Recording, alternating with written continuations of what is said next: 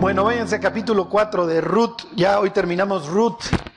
Miren, esta no se las había puesto. Este es una es un campo de cebada en, en la Toscana, en Italia. Es también un país mediterráneo. Digo más al norte, pero mediterráneo al fin. Para que vean qué, qué lugar más precioso donde se lleva la historia de, de Ruth. Entonces ahí va espigando detrás de los cosechadores, doña Ruth. Ok, hace 15 días nos quedamos en la puerta de la ciudad. Hoy terminamos la historia.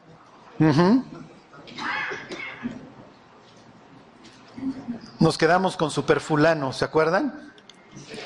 Bueno, no, yo espero que aquí no haya fulanos, ¿ok? Porque en el libro de la vida no hay fulanos. El libro de Ruth es un libro de decisiones. Orpa contra Ruth, vos contra contra fulano. Bueno, ok. A ver, 4 a 1 para repasar. Vos subió a la puerta y se sentó ahí, y aquí pasaba aquel pariente de quien vos había hablado, y le dijo: ¡Hey! Fulano, ven acá y siéntate. Y entonces le hace la propuesta de la redención.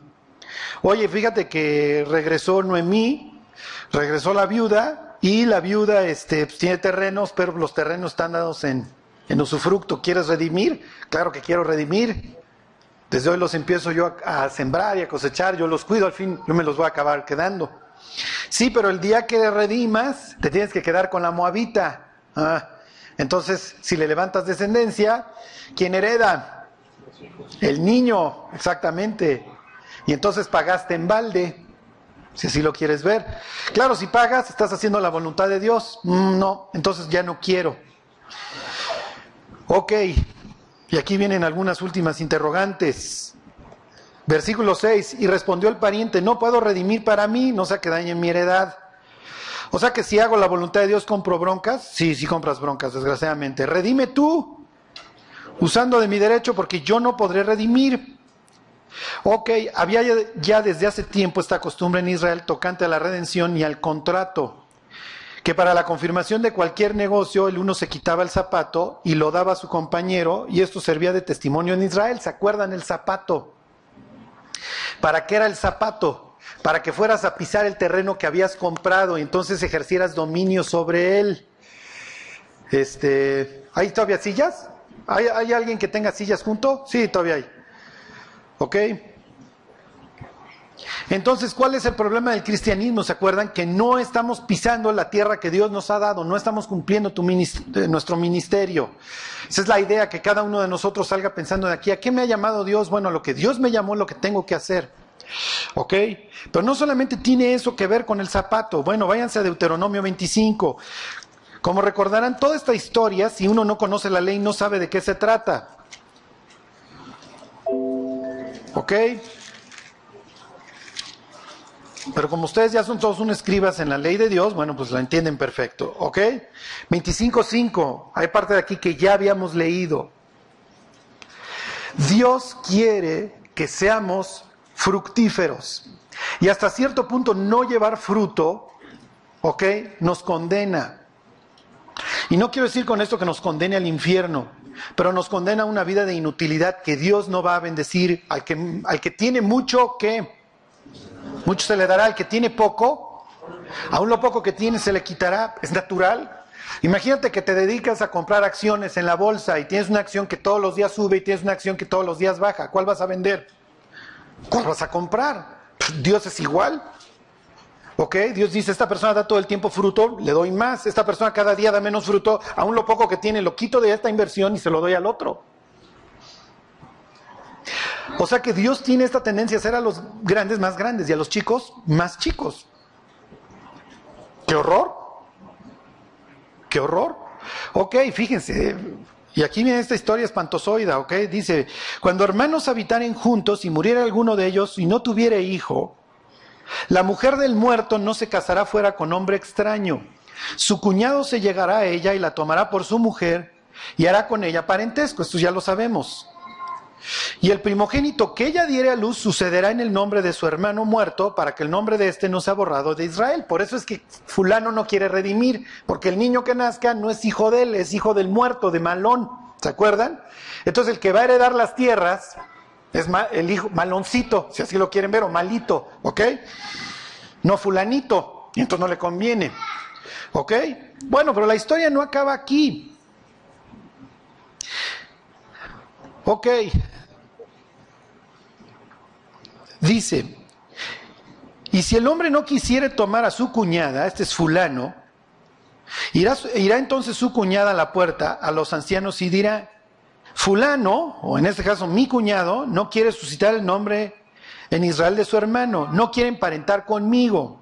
Ok, ¿quién tenía que ir a la puerta de la ciudad? La, la, la, viuda. En este caso, en la historia de Ruth, ¿quién va? No. Vos, va vos. ¿Por qué fue vos y no Ruth? ¿Mande?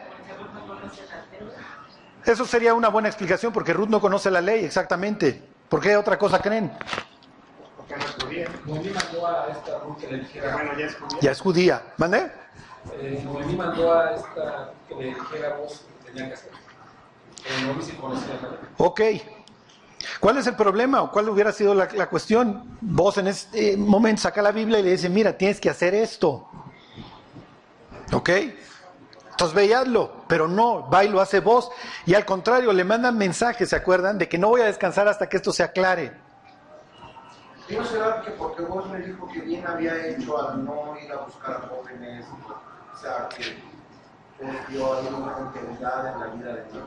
Sí, sí, pero aún así era, a ver, ve Ruth y haz esto, ¿no? Porque además viene un proceso, si fulano no quiere, que no se va a llevar a cabo. Falta otra parte de la ley que todavía no llegamos. ¿Se acuerdan que el Goel es la palabra, el pariente, en el hebreo sería el Goel. El redentor cumple una triple función en la Biblia. Rescata tus, tus terrenos que dejaste para que, para que tú regreses a tus terrenos. Levanta descendencia a la viuda. ¿Ok? Le da fruto a la viuda, conserva su descendencia, le da linaje. Y número tres, venga.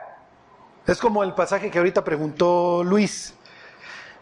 Si a ti te matan, tu pariente más cercano debe de, debe de llevar al agresor, al homicida ante los jueces para que le apliquen justicia y lo tenía que perseguir. Esa triple función. Y es la triple función que lleva a cabo Cristo con nosotros. ¿Ok? Te redime. ¿Con qué nos redimió? ¿Qué precio pagó? Con su propia sangre. ¿Ok? Te, da, te hace, ¿qué? Fructífero. ¿Ok? Y número tres, venga tus agravios. No os venguéis vosotros mismos, sino dejad lugar a la ira de Dios. ¿Ok? Dios, en este caso, ¿qué está haciendo vos por Ruth? Piénsenlo. ¿Está qué? Pues está intercediendo, y es lo que dice la carta a los hebreos que hace Cristo por nosotros. Vive continuamente para interceder continuamente por nosotros. Porque hay un solo intercesor entre Dios y los hombres, Jesucristo hombre. Técnicamente lo debió de haber hecho Ruth, pero como voz representa a Cristo, es uno de los tantos personajes bíblicos que representa a Jesús en, su faceta como redentor, va él y él lo hace. ¿Se entiende? Cuando pecamos, el diablo va ante el Padre y nos acusa, ¿y qué es lo que hace Cristo? Intercede por nosotros, eh, yo apagué por él, perdónalo, ¿ok? Bueno, pues esto no acaba ahí. Fíjense, versículo 8. Entonces los ancianos de aquella ciudad lo harán venir y hablarán con él. ¿Para qué hablan con él? Ok, ahí está el pariente que no quiere redimir, ahí está el cuñado que no quiere redimir. ¿Para qué hablan con él? Para convencerlo, exactamente. Oye, ¿qué tal que esta mujer va a dar a luz el Mesías? ¡Ay! ¿Y si no? ¿Y si no ya pagué de agrapas? ¿Y si sí? Imagínense cuando están intentando convencer a fulano. Fulano, y si trae al Mesías, ¿qué piensa fulano? Fulano dice, cuéntenme una de vaqueros, esta es una moabita. Alrededor de eso gira toda la historia. Bueno, soy o no soy. Ok, una vez que me dejaron entrar, Si ya saben cómo me pongo, ¿para qué me invitan? ¿Ok? Ya me dejaste pasar. Yo ya soy, de yo ya soy ciudadano de Dios. El día que tú te conviertes, eres integrado por completo a la familia de Dios. ¿Ok? Más a todos los que le recibieron, a los que creen en su nombre, les dio potestad de ser hechos hijos de Dios. Y la Biblia dice que Dios derramó su espíritu sobre nosotros por el cual clamamos que Abba. Abba es papá en hebreo. Tú vas al Superama en México y al niño se le pierde el papá y el niño está gritando, papá, papá, papá. Vas en Israel al Superama y al niño se le pierde el papá y el niño está gritando, Abba, Abba, Abba. Es lo que Dios quiere que entendamos. Eres mi hijo. Con todos los derechos. ¿eh? Vas a venir al cielo. Eres coheredero con Cristo. Eso eres. Entonces, compórtate como lo que eres. Esta chava es una moabita. ¿Cómo va a traer ella al Mesías? Bueno, pues Dios Dios es un Dios de segundas oportunidades. Dios derrama gracia y su gracia está por encima de la ley. ¿Ok? Acuérdense, la culpa y el entender que nosotros éramos unos mavitas repugnantes no sirve de nada. De modo que si alguno está en Cristo, ya, sí, Dios dice, ya deja tu pasado atrás. Oye Dios, pero es que apenas me agarré a trancazos viniendo al estudio, ya déjalo atrás. Olvidando ciertamente lo que queda atrás, me extiendo a lo que está delante. Ok. Entonces ahí lo llaman, ándale, fulano, ¿qué tal se trae? ¿Cómo va a traer esta? Imagínense, hasta palabras altisonantes ha de haber usado fulano. Y vos, calladito, porque vos dice, yo me voy a llevar una joya, me voy a llevar una mujer que quiere hacer la voluntad de Dios, que al final del día van a la hermosura y engañosa la gracia. La mujer que teme al Señor, ¿se acuerdan? Esa será lavada. Ok. Y aquí hay puras de esas, ¿verdad, señoras? Ok, claro que sí. Bueno, versículo 8, otra vez, todos los ancianos de aquella ciudad lo harán venir y habitarán con él, habitarán, eh, hablarán con él. Y si él se levantara y dijere, no quiero tomarla, o sea, insiste en no hacer la voluntad de Dios, fíjense, se acercará entonces su cuñada a él delante de los ancianos.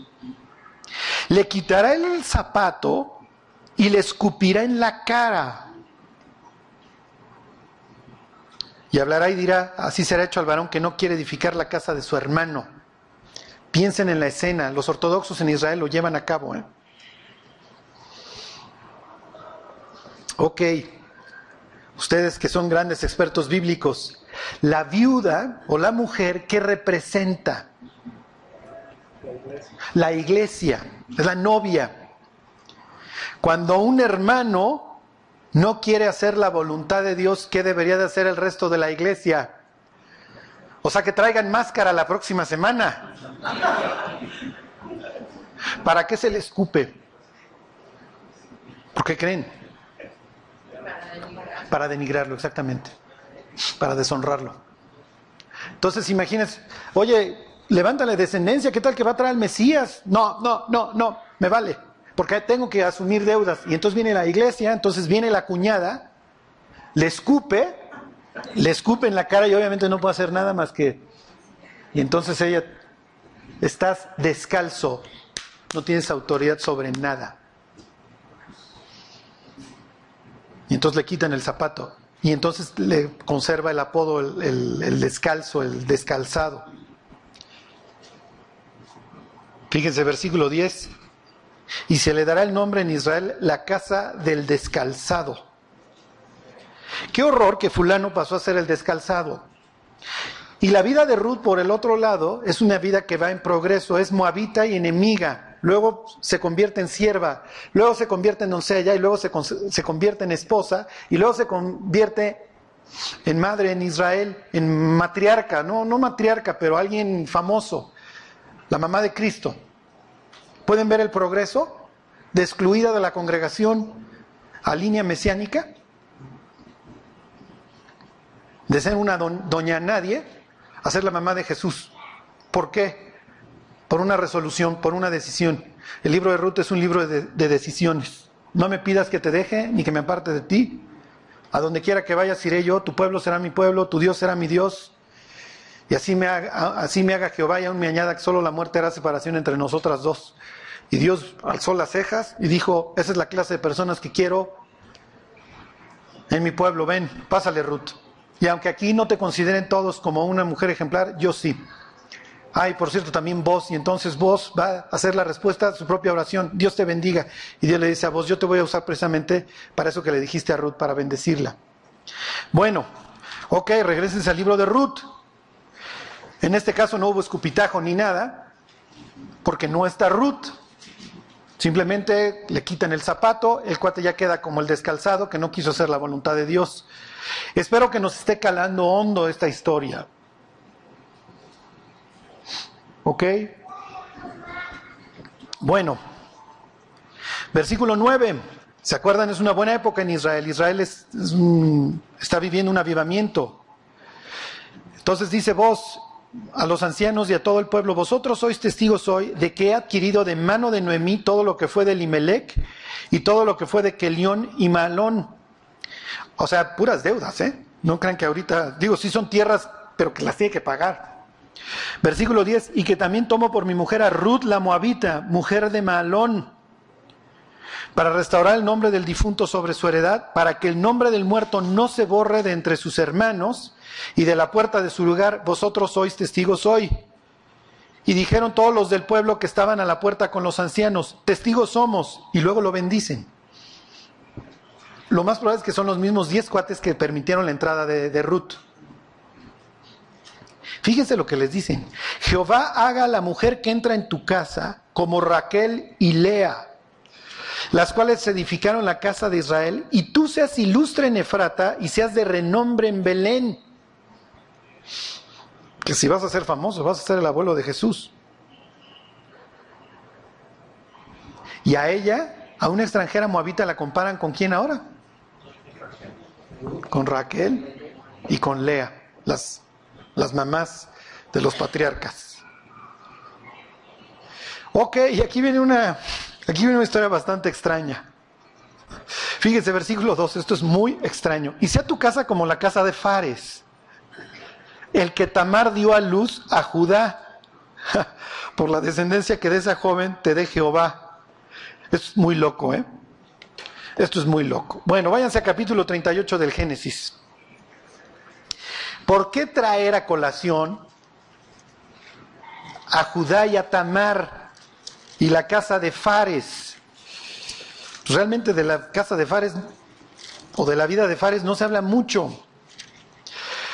Ok, tú estás en el trabajo y le dices a una persona que lea la Biblia y la persona efectivamente te hace caso y se lee el Génesis y te deja de hablar. ¿Ok? Porque le recomendaste que lea un libro de locos. Mejor le hubieras recomendado que vea El Exorcista. ¿Ok? ¿Por qué? Porque el cuate empieza a leer algo que al principio le parece lógico. En el principio creó Dios, los cielos y la tierra. ¡Ay, mira qué bonito! Capítulo 2, ay, mira, estaban en un jardín. Capítulo 3, ah, la serpiente, la serpiente está, ok. Capítulo 4 ya se empieza a poner medio extraña la historia. A ver, un hermano mata al otro. Mm, bueno, típico. Ok, capítulo 6, las mujeres se están metiendo con ángeles. ¿De qué está hablando? ¿De qué está hablando? Y entonces nacen estos gigantes. Mm. Capítulo 9, Noé se baja del barco, se pone un cohete de aguamielero, de velador en Navidad, y uno de sus hijos va y lo espía. Y entonces este cuate empieza a pensar, con razón es tan raro ese cuate en la oficina, así está bien loco. ¿Ok? Capítulo 18 llega Sodoma y Gomorra, unos cuates que quieren violar unos ángeles. ¿Ok? Capítulo 19, el cuate que sale de ahí, sus hijas lo embriagan y se acuestan con él. ¡Wow! ¡Qué libro, Dios! O sea, ya no estás canal pornográfico si tienes la Biblia, ¿ok? Es un libro de enfermos. Ok, y llega capítulo 38 y otra enfermedad mental. Además de que no viene al caso, capítulo 37, el 50 habla de, de José. O sea, piénsenlo, son 13 capítulos de 50, es el 26% del libro está dedicado a la vida de José y se incrusta este capítulo 38 que no viene ni al caso. ¿Ok? Con puro loco, con puro enfermo mental, para variar. Les hago un paréntesis. Los primeros 36 capítulos de la Biblia hablan pura locura. Hablan un tipo con cuatro esposas. ¿Ok? Nada más le faltaba ser mexicano a don Jacob, ¿ok? Bueno, pero los mexicanos dirían, tenemos una de cajón y las otras no nos casamos con ellas, Charlie. Bueno, ok. Genera un caos. En realidad toda la escritura va hablando del caos y al final Dios dice, ¿quieres enfrentar la vida? Esta es la forma como lo enfrentas, te voy a enseñar. A ver, José, ven y enséñales cómo se vive. Un tipo diligente, íntegro, paciente, con una fe del tamaño del estadio, con un corazón de este pelo capaz de perdonar cualquier cosa que jamás se va a amargar. Esa es la forma de enfrentar la vida, es como está enseñando Dios a través de la vida de José, cómo enfrentar el caos. Bueno, y en medio de, este ejemplo de vida, que es don Joseph, mete esta historia que las personas en la, en la historia de Ruth mencionan, que no viene ni al caso. Ok, fíjense, 38.1. Aconteció en aquel tiempo que Judá, es uno de los hijos de Jacob, se apartó de sus hermanos y se fue a un varón adulamita que se llamaba Ira. Ok, tiene, en realidad le quedan 10 hermanos a Judá porque otro pues ya lo vendieron y no saben si ya lo mataron. En la mente de Judá lo más probable es que ya murió José. Pero la familia es tan caótica y tan enferma que Judá se va. Ahora Judá está hecho pedazos, ¿eh? Ok, versículo 2. Ok, se va con los incrédulos, se va a Adulam y tiene su amigo Ira. Ok. Versículo 2. Y vio Judá, la hija de un hombre cananeo. ¿Qué les indica eso? ¿Qué es cananeo? ¿Es bueno o es malo? Malo. malo. Ok. Imagínate que tu hija te llegue, tu hijo te llega con un cuate de. Te llega tu hijo con su novia y la novia llena de piercings y el dragón tatuado alrededor del cuello, oliendo a mota, ¿no? ¿Qué pensarías? Poemas, poemas, ¿ok? Hijo, ¿qué hago? La meto a una institución mental, este. Pero Judá Judá no lo ve mal, al contrario, a ver, que venga la mota y que se case con mi hijo. ¿Ok?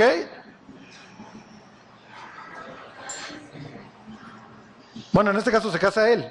Bueno, versículo 3 dice, y ella concibió y dio a luz un hijo y llamó su nombre Er. Concibió otra vez y dio a luz un hijo y llamó su nombre Onán. Y, volvió a concebir y dio a luz un hijo y llamó su nombre Sela. ¿Ok? Y estaba en Kesib cuando lo dio a luz. Después Judá tomó mujer para su primogénito Er, la cual se llamaba Tamar. Y Er, el primogénito de Judá, fue malo ante los ojos de Dios y Dios le quitó la vida. Ok, ¿qué tan malo tienes que ser para que Dios te quite la vida? O sea, piénsenlo, ¿cuántas gentes impías hay en este planeta y Dios no les quita la vida? ¿Qué hacía este tipo para que de plano Dios dijera, fuera mi cuate? Esos son los frutos de Judá, ¿eh? Ok. Versículo 8. Entonces Judá dijo a Onán, llégate a la mujer de tu hermano y despóstate con ella y levanta descendencia a tu hermano. ¿Se dan cuenta cómo la ley recopila cosas que ya se hacían? Porque esto es previo a Deuteronomio 25, que acabamos de leer. Ok, es igual que fulano. Y sabiendo Onán que la descendencia no había de ser suya, sucedía que cuando se llegaba la mujer de su hermano vertía en tierra por no dar descendencia a su hermano. Y desagradó a ojos de Jehová lo que hacía y él también le quitó la vida. ¿Por qué? Porque no quiere hacer la voluntad de Dios. Váyanse ustedes a saber si fulano eventualmente Dios le quita la vida por no haberle levantado la descendencia a Ruth. Pero espiritualmente ya lo volvió infructífero. ¿Sí se entiende? ¿Cuál sería el símil hoy? Bueno, que Dios quiere que demos fruto. Dios nos rescató con el propósito de que llevemos el Evangelio a todas las naciones, no que nos lo quedemos. Sí, Charlie, lo que pasa es que si empiezo a testificar me van a perseguir y voy a sufrir por el Evangelio. Sí, vas a comprar broncas. Flash informativo, sí. Ok. Y Judá dijo a Tamar, su nuera, quédate viuda en casa de tu padre hasta que crezca Sela, mi hijo, porque dijo, no sea que muera también él como sus hermanos. Y se fue Tamar y estuvo en casa de su padre. O sea, ve a, Tamar como la viuda negra. ¿Sí me explicó? Entonces, mi hija, váyase, vaya, búscale, búscale. Es el típico papá cuervo, ¿ok? Cría puro malandro, pero cree que la esposa tiene la, la culpa. Y entonces esta chava, pues se va.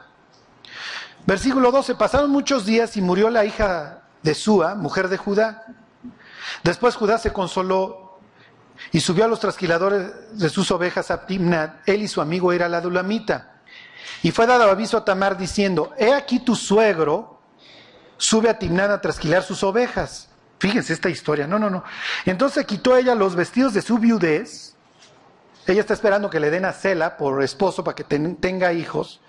Pero lo que hace es, se, se quita su vestido negro y se cubre con un velo y se arrebozó y se puso a la entrada de Naim junto al camino de Timnat porque veía que había crecido Cela y ella no era dada a él por mujer. Y la vio Judá y la tuvo por, por prostituta, porque ella había cubierto su rostro. Las prostitutas se cubrían el rostro.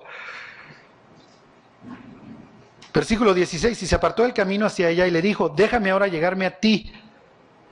Esta es la descendencia de Israel. ¿eh? son los, ustedes no, sé, no están para saberlo, ni yo para contárselos, pero hay una puerta en el cielo con el nombre de Judá. O sea, imagínate llegar al cielo, entrar por la puerta de Judá y decir, Dios, era el cuate de Génesis 38, ¿va? Sí, sí. ¿Y, ¿Y por qué pusiste la entrada del cielo con su nombre? Para que ustedes vean la gracia de Dios. ¿Ok? Entonces este cuate ve una pirulady, ah, bueno, pues.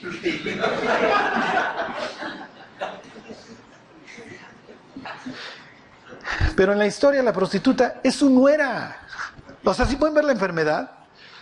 Ok.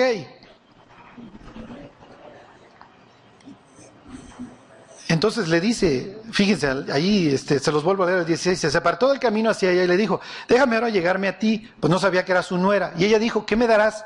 Por llegarte a mí. A ver, Tamar, es tu suegro. Es tu suegro. ¿Qué es lo que quiere ella? Ella quiere descendencia. Pero sabe que no le van a dar al hijo. Porque Judá no quiere hacer la voluntad de Dios por miedo.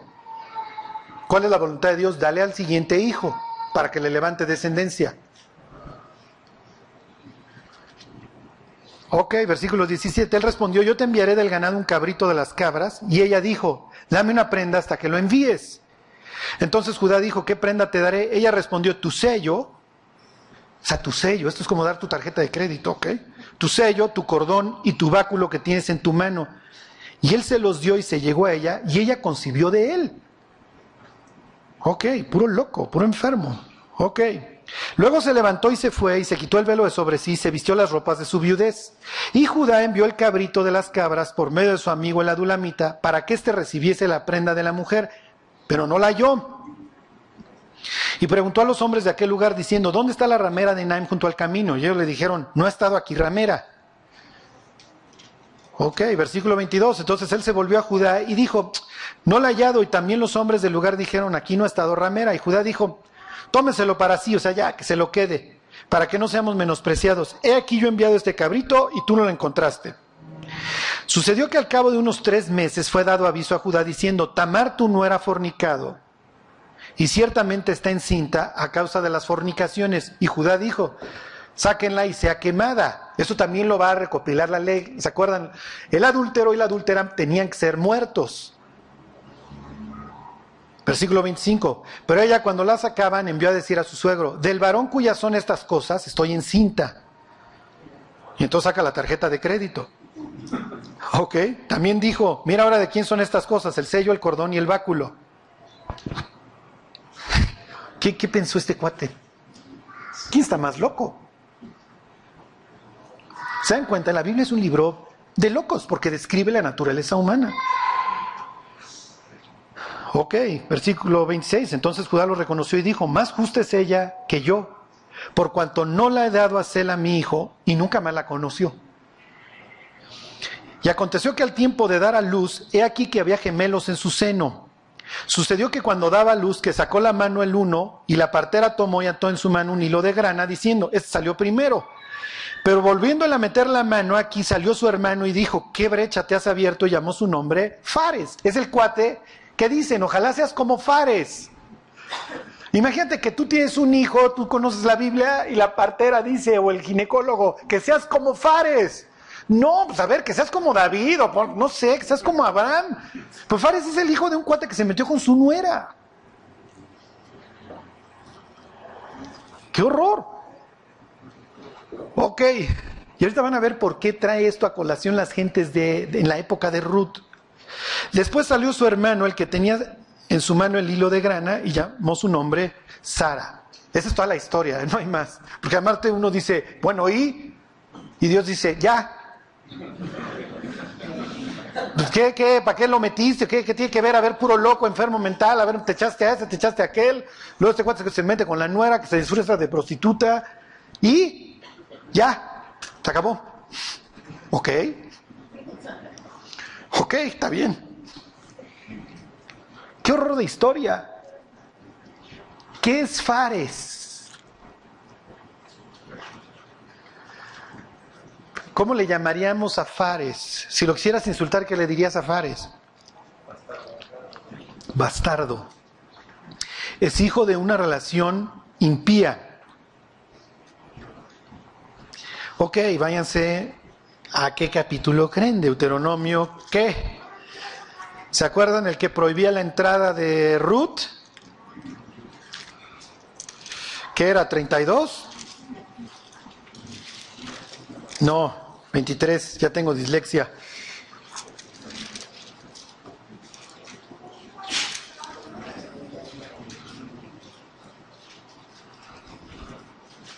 Veintitrés. Ok. ¿Qué es Fares? Es un bastardo.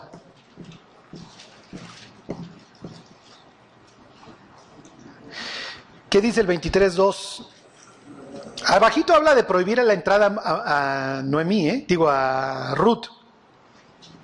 El 23.3, pero el 23.2 dice, no entrará bastardo en la congregación de Dios, ni hasta la décima generación no entrarán en la congregación de Dios. Voces como el cuarto quinto desde Fares. ¿Lo dejamos pasar o no? ¿Se dan cuenta? En la historia nadie tenía derecho a estar. Y es increíble porque la historia te va contando acerca de Ruth, de que Ruth no tiene nada que hacer ahí y hasta el final la historia te aclara de quién es hijo vos, vos es hijo de Fares. Vos tampoco tenía que estar ahí. ¿Se dan cuenta? Y aquí vamos a hacer un poco de interpretación legal. Están ungiendo a David. David tiene derecho a estar en la congregación. Ya no digan a ser rey de Israel. Les voy a leer el versículo que sigue. Dice, no entrará monita ni moabita en la congregación de Dios, ni hasta la décima generación de ellos. No entrarán en la congregación de Dios para siempre. Les leo el de arriba. No entrará bastardo en la congregación de Dios, ni hasta la décima generación no entrará en la congregación de Dios. ¿Qué, añade el otro que no tiene el de arriba? El para siempre. ¿Qué quieres decir, Dios? ¿Que el bastardo sí puede entrar después de la décima generación? ¿Alguien trae otra versión de la Biblia? Sí, a ver, Mayolo.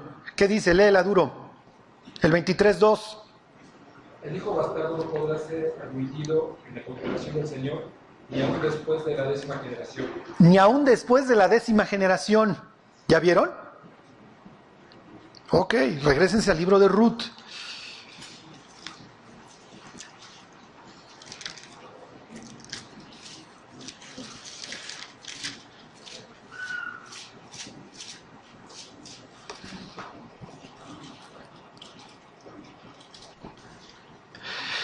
Ok, 4.17.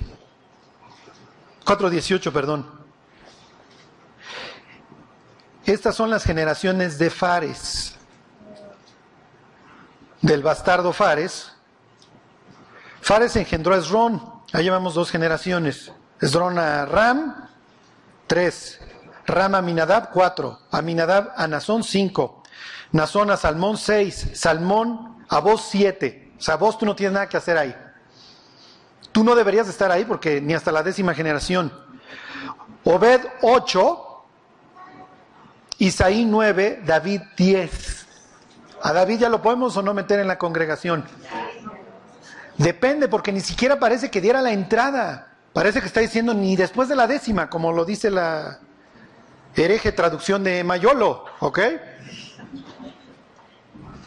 ¿Qué está diciendo Dios? Porque uno pudiera empezar diciendo, Ruth, tú no tienes nada que hacer aquí. Y si vos, que estuvo en la decisión de que pásale, Dios hubiera dicho, tú tampoco vos. Tú tampoco. Y Dios hoy nos diría, nadie de ustedes excepto Charlie.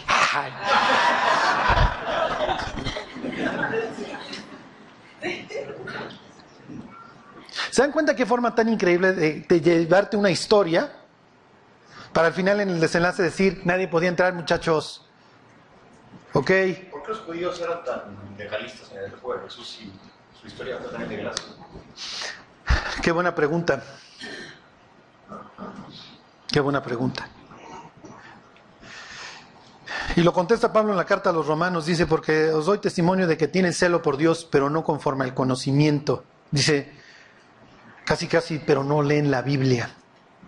Sí. Al final del día las historias de la Biblia, hasta cierto punto, bueno, no hasta cierto punto, nos ubican. Sí. ¿de, qué, ¿De qué habla toda la Biblia? De la gracia de Dios. Sí. Finalmente todos vamos a entrar al cielo por lo que hizo este hombre. Y aquí tienen a Orpa y ahí tienen a Ruth. ¿Se acuerdan que uno de los dos que están a los lados se convierte? Ahí está la humanidad representada. Le dice uno de ellos, cuando estés en tu reino, acuérdate de mí. Jesús se voltea y le dice, hoy va a estar en el cielo conmigo. Bueno, hoy va a estar en el paraíso conmigo. Y el otro le grita, cambia mis circunstancias, pero no cambies mi corazón. Si eres el Hijo de Dios, bájame. Y el otro le grita, ni aun estando en la misma condenación, temes tú a Dios. Y Cristo casi casi se pudo haber volteado y le pudo haber dicho, grítaselos a todos estos. Ni aun estando en la misma condenación, temes tú a Dios. Este cuate está a horas de morir, como lo estamos todos, ¿eh? ¿Se dan cuenta? Miren, pienso que este libro de Ruth a todos nos cambió hasta cierto punto la vida y la forma de ver a Dios y la forma de ver nuestras decisiones y nuestra propia vida. Cuando están en la puerta decidiendo si entra o no Ruth, están poniendo en la balanza tantas cosas y en el instante que le dejan entrar, porque casi casi vos dijo, pues yo tampoco debería estar aquí muchachos, y el día de mañana mi, mi bisnieto David va a decir, pues yo tampoco, y yo tampoco. Y Dios va a ascender a este décimo bastardo, si así lo quieren ver en la décima generación, podía entrar o no podía entrar, Dios diría, les dejé a propósito esa ambigüedad, abajo pongo nunca y arriba no lo menciono, pero, pero digo que ni en la décima generación, para que entiendan todos que es por gracia, no es por obras. Para que todos entiendan que todos están perdidos, que todos están destituidos de la gloria de Dios, siendo redimidos gratuitamente por su gracia para que vean el tamaño de la cruz, para que entiendan el tamaño del perdón, para que ustedes se den cuenta de que no son merecedores y que de esa forma deben tratar a su semejante. Todos vamos a luchar. Todos vamos a traer atravesados a gente de vez en cuando. Y Dios dice, ¿de qué te sirve amarme si a la persona que tienes cerca no la amas?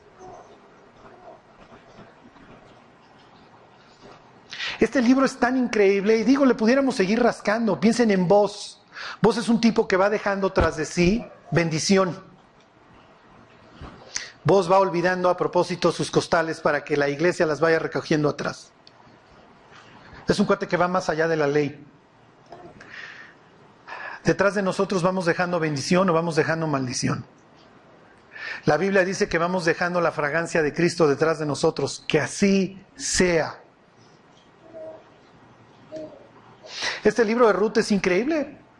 Digo, todos los que lo hemos ido captando durante estos domingos, pienso que ha ido cambiando nuestra vida.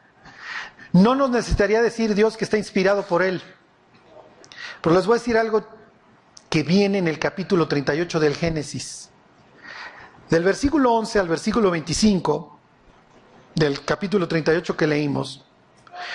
Si tomas el texto original, el texto hebreo, cada 49 letras se forma una palabra. O sea, tomas una letra y te vas 49 y te da una letra y tomas 49 y te da una letra y se repite y se repite y se repite cada 49 letras. La primera palabra que se repite en capítulo 38 cada 49 letras es voz. La segunda palabra que se repite cada 49 letras es root. La siguiente es Obed, el nombre del hijo. La siguiente es Isaí, el nombre del nieto. La siguiente es David, el nombre del bisnieto. En el capítulo 38 de Génesis. Que se escribió obviamente muchos, muchos años antes de la historia de Ruth. Claro, se requirió una computadora en los ochentas para descubrir eso. Dios en el capítulo 38 está diciendo, de este Fares, de esta unión aquí, de, estos, de este bastardo, viene el rey David. Bueno, más adelante viene Boz y Ruth, Obed, Isaí y David. Esos son los nombres que están cada 49 letras. En el capítulo 38. ¿Representan algo esos 49? Pues lo que pasa es 7 por 7. Miren, uno puede sacar patrones del Quijote. ¿eh? Sí. Pero en unos cuantos versículos encontrar esos cinco nombres en capítulo 38 que habla de Fares y que además toman los de Ruth, te mandan a ese libro cuando le dicen, tu casa sea como, imagínate, tu casa sea como la del bastardo de Fares. O sea, dime otra cosa. Quieren que mi, que mi familia y mi descendencia sea como el bastardo. ¿Se dan cuenta? No importa tu pasado. Lo único que importa es qué vas a hacer con tu futuro. Lo único que importa es qué decisiones vas a tomar hoy. Si vas a ir dejando bendición tras de ti o vas a ser fulano. Ahora nadie puede tomar estas decisiones por nosotros. Cada quien tiene que voltearse con Dios y decirle, Dios, yo no quiero ser fulano. Yo quiero dejar un linaje espiritual detrás de mí. Yo quiero que la gente se acuerde de mí porque yo iba dejando bendición detrás de mí. Piénsenlo, qué libro más increíble. ¿eh? La próxima semana continuaremos con esta historia, claro, en la siguiente página, en el libro de Samuel, para llegar a estudiar la vida de este hombre, de David. Pero sabemos hoy muchísimas cosas acerca de David y la primera que sabemos es que no debería de entrar en la congregación, número uno, y no debería de ser rey. ¿Por qué Samuel unge a un cuate que no tiene nada que hacer ahí? Porque Samuel entiende la gracia. Dios nos ha mirado con ojos benevolentes, nos perdonó y nos dio una nueva vida y nos equipó con dones. ¿Quieres usarlos? ¿Quieres seguir a Cristo? La decisión es tuya. ¿O quieres que el día de mañana Dios se dirija a ti y te diga, hey fulano? ¿Mande? Sí. Mula, dame como mula, ¿no? Ok. Se los voy, les voy a volver a leer el Ruth 4.11. Y dijeron todos los del pueblo que estaban a la puerta con los ancianos, testigos somos. Jehová haga a la mujer que entra en tu casa como a Raquel y a Lea, las cuales edificaron la casa de Israel, y tú seas ilustre en Efrata y seas de renombre en Belén y sea tu casa como la casa de Fares, el que Tamar dio a luz a Judá, por la descendencia que de esa joven te dé Dios. ¿Lo fue? Jesús va a nacer precisamente en, esta ciudad, en Belén. Los pastores que están pastoreando esa noche que nace el Mesías, es muy probable que estaban alimentando a sus ovejas en los terrenos de, que algún día fueron de vos. O sea que Dios cumplió sus promesas. Dios bendijo a esta pareja. Y ahí están, ¿se acuerdan? En capítulo 1 del libro de Mateo.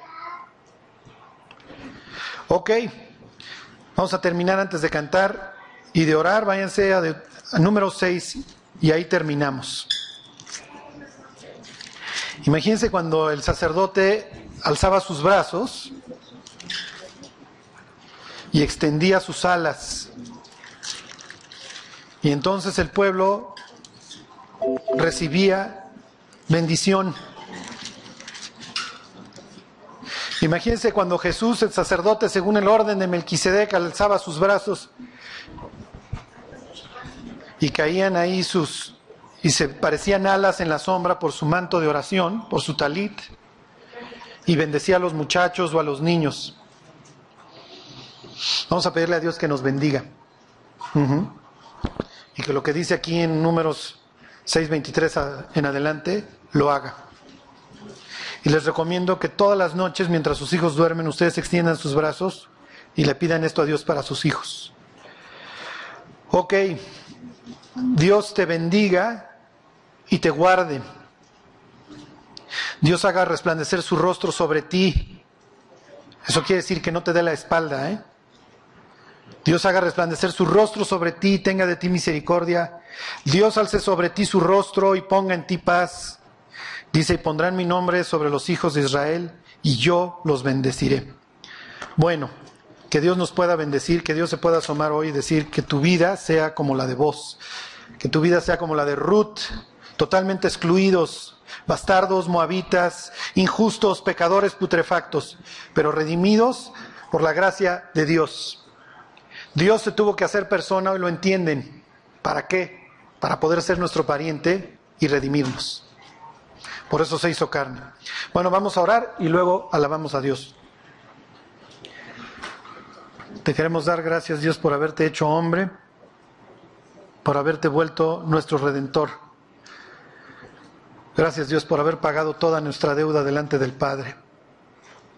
Gracias Dios por habernos incorporado a tu familia por haber escrito en los cielos nuestros nombres. Tú conoces nuestro pasado, Dios, todas las cosas que hemos hecho. Olvídalas, Dios, y haz resplandecer tu rostro sobre nosotros. Que así sea, Señor, te lo pedimos por Jesús. Amén.